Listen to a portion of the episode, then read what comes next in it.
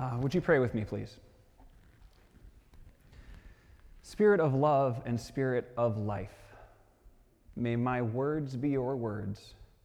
May our ears be your ears, and may our hearts be your hearts. We pray this in your name. Amen. The year was 1873, and a well to do American family had packed their suitcases to set off on holiday. And at the last minute, father had to stay home because of business.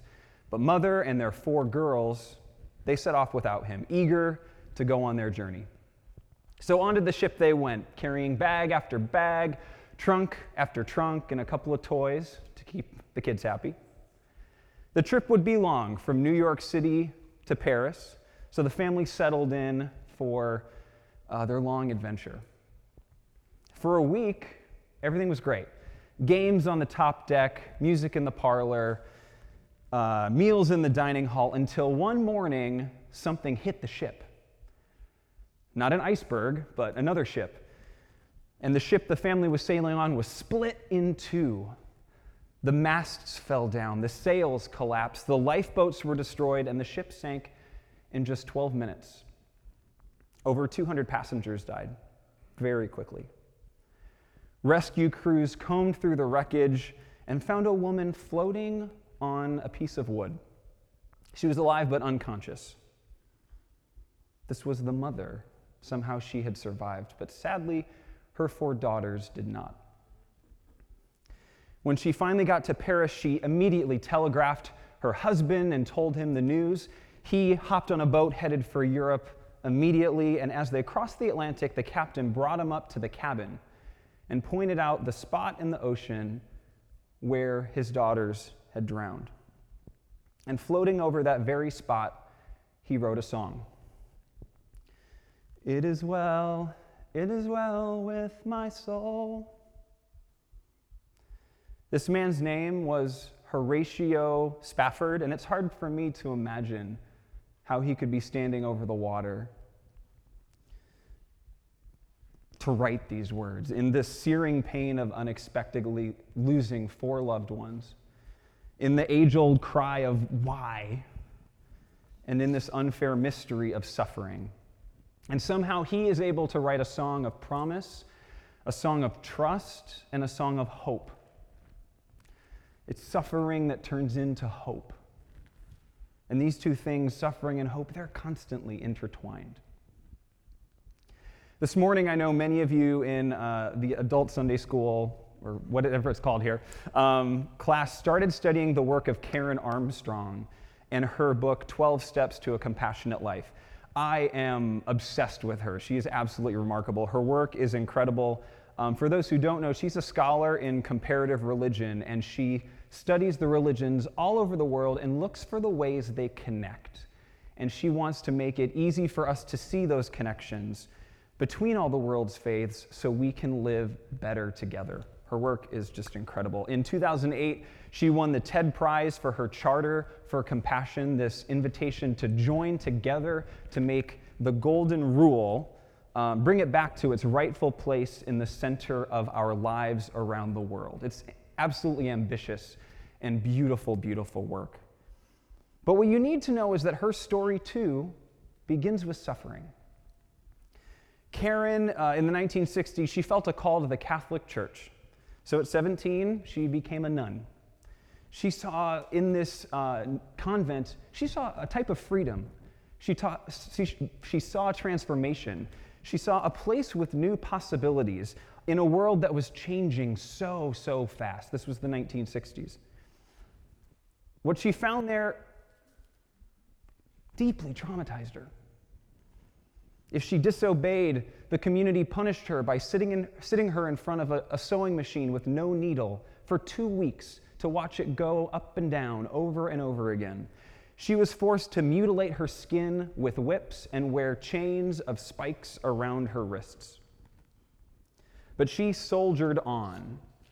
And she writes about that experience. For years, it seemed like a Lenten, a hard Lenten journey but without any prospect of Easter.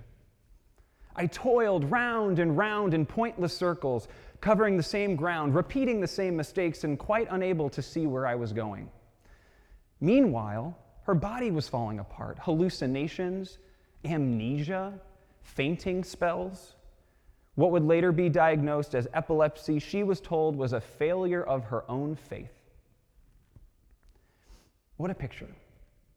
Lent with no Easter, failure with no victory, a journey with no end ever in sight. And yet, after leaving her convent, here she is now, with compassion on her lips, suffering into hope. Now, I know these are heavy stories, and I'm not telling you them to, to, to, bring you down, but I'm telling you them so we can remember this reality of suffering and hope together. And I know you might be saying, I, I know suffering's real. Of course I do. I know it in my own ways. I know it in stress, in physical pain, in anxiety, in depression. That list goes on. I know it in other ways too. Family members who are dealing with different relationship issues, or friends grieving over loved ones, coworkers losing jobs, and more and more of that. And I know it in the big ways. I know that in the last week, ICE members have been rounding up immigrants around the country, bringing them back to their home countries. I know that two huge celebrities in the world suffered alone and committed suicide this week. I know that the Supreme Court handed down decisions that are leaving people in anxiety about what their rights are in this country right now. I know suffering's real and I'm overwhelmed by it. And I'm with you. Suffering is, if not a reality, the reality we live in. We live it every day, and it's easy to feel numb to that. So, like the writer of It Is Well, or Karen Armstrong, where does hope come into the equation? And I wonder if compassion isn't that answer. Compassion isn't just knowing about suffering, it's not just thinking about what other people are dealing with. It's about deeply feeling one another's suffering and doing it together. It's about standing together in solidarity to carry one another's suffering and working together to act against it. Compassion is that place where hope and suffering come together. It's reality with a promise, and it is life giving. It has a life giving power to it. And I think that's what we see right at the center of our Christian story. And in our uh, scripture reading today, that's what Paul points to. Paul points to Jesus' death and resurrection as key moments that show us exactly who God is. Suffering is at the center of this. Jesus endures life's worst suffering at his crucifixion. And I'm not just talking about the pain of a tortuous death, of thorns on his head and a knife in his side, or a slow suffocation. It's what we hear in his final words in the Gospel of Mark My God, my God, why have you forsaken me? Now, I hear so much in that. I hear complete and total abandonment. I hear numbness and a disconnection from everyone and everything. I hear death in isolation. Jesus suffers consumed by this feeling that no one is on his side, not even God is on his side. And this isn't just a Jesus feeling, this is an incredibly honest, real, human feeling. This is an I'm at my wits' end feeling. This is an I'm completely lost feeling. This is an I'm going around in circles and circles and circles feeling. It's a feeling we all can experience, and many people do. But we know that Jesus' story doesn't end there we see that Jesus was actually wrong. And the Spirit was with him the entire time, suffering alongside him, suffering inside of him, and bringing him from death into life. Paul's words in Romans uh, that we just read together assure us that the same Spirit that never abandoned Jesus is with us also. And not just with us, he says that that Spirit dwells within us. Just like Jesus, when we cry out, Paul says, God's Spirit is there. When we suffer, Paul says, God's Spirit is there. When we need a new start, Paul says, God's Spirit is there. And what I love most about Paul is that he talks about how the Spirit unites us all as children of God. And if we all share that same Spirit, if you have it, and you have it, and you have it, and we all have it, we are bound together in this gorgeous web of compassion that is incredibly strong. Incredibly strong. It means that my cries are your cries, and yours are mine. It means that my healing is your healing, and yours is mine. The Spirit is compassion itself. That's the promise it gives us. The Spirit promises to never, ever leave us. The Spirit promises to give us strength in our suffering. The Spirit promises us to raise us into new life beyond our suffering so we can do that for others. So we can share that same spirit of compassion with others around us. That's the spirit that was with Jesus as he suffered.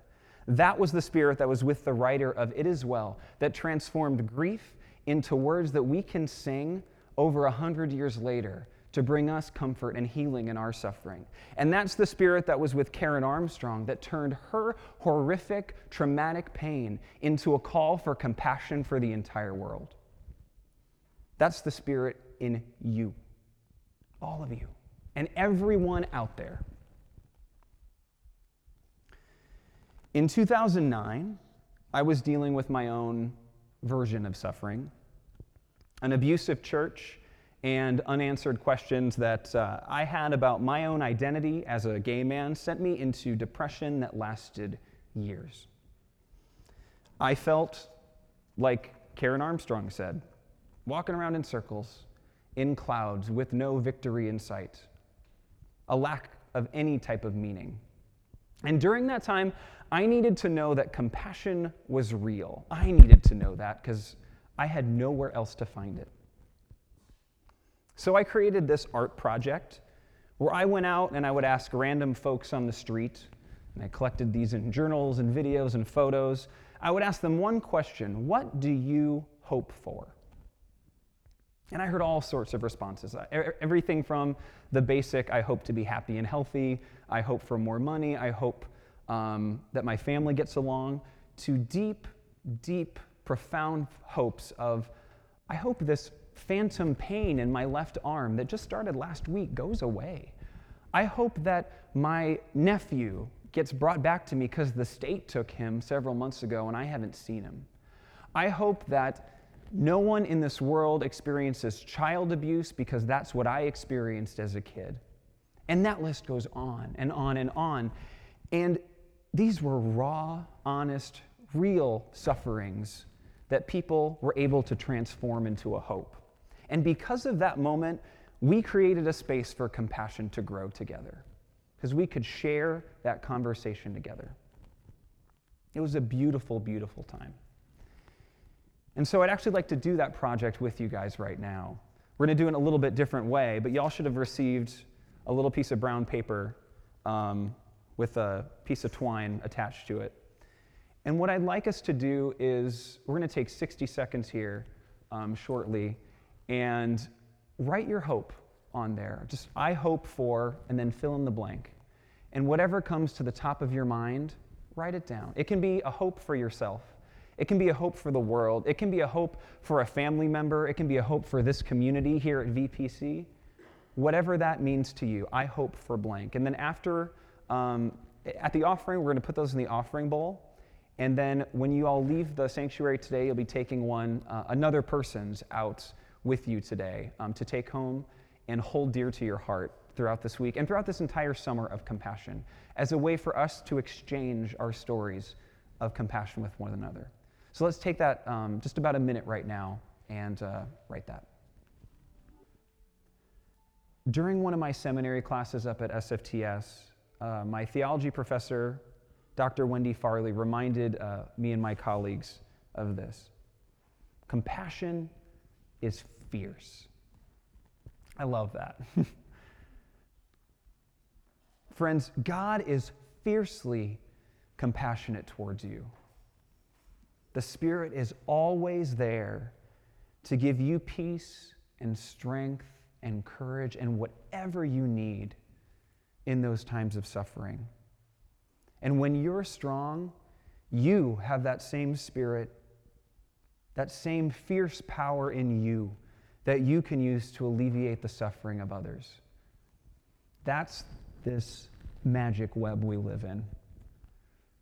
I think that's pretty cool. So may we all have fierce compassion for ourselves and for our entire world. May we share that hope with one another. Amen.